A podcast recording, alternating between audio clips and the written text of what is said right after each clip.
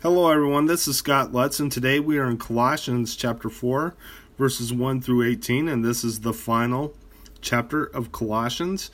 Um, the the uh, letter Pauline letters uh, go pretty fast from here. So let's go ahead and read the scripture. Masters, provide your slaves with what is right and fair, because you know that you have you also have a master in heaven. Further instructions Devote yourselves to prayer, being watchful and thankful, and pray to us too, for us too, that God may open a door for our message, so that we may proclaim the mystery of Christ, for which I am in chains.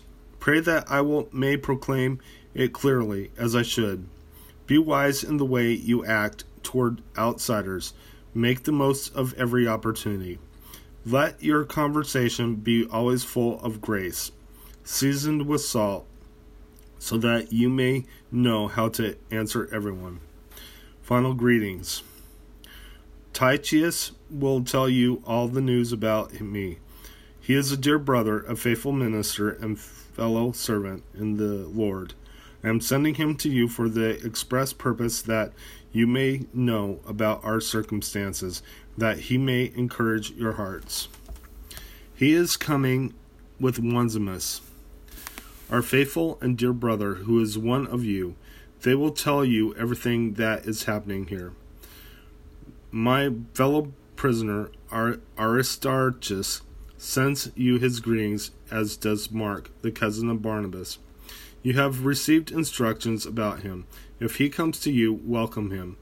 Jesus, who is called Justus, also sends greetings. These are the only Jews among my fellow workers for the kingdom of God, and they have proved a comfort to me. Epaphras, who is one of you and a servant of Christ Jesus, sends greetings. He is also wrestling in prayer for you that you may stand firm in all the will of God, mature and fully assured. I vouch for him that he is working hard for you and for those in Laodicea and Herp- Herpolis. Our dear friend Luke, the doctor, and Demas and gre- send greetings. Give my greetings to my brothers at Laodicea and to Nympha and the church of her house.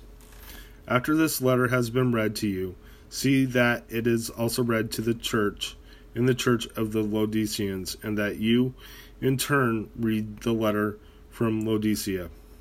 Tell Archippus, see it that you com- complete the work you have received in the Lord. I, Paul, write this greetings, greeting in my own hand. Remember my chains. Grace be with you. Let's go ahead and close in prayer.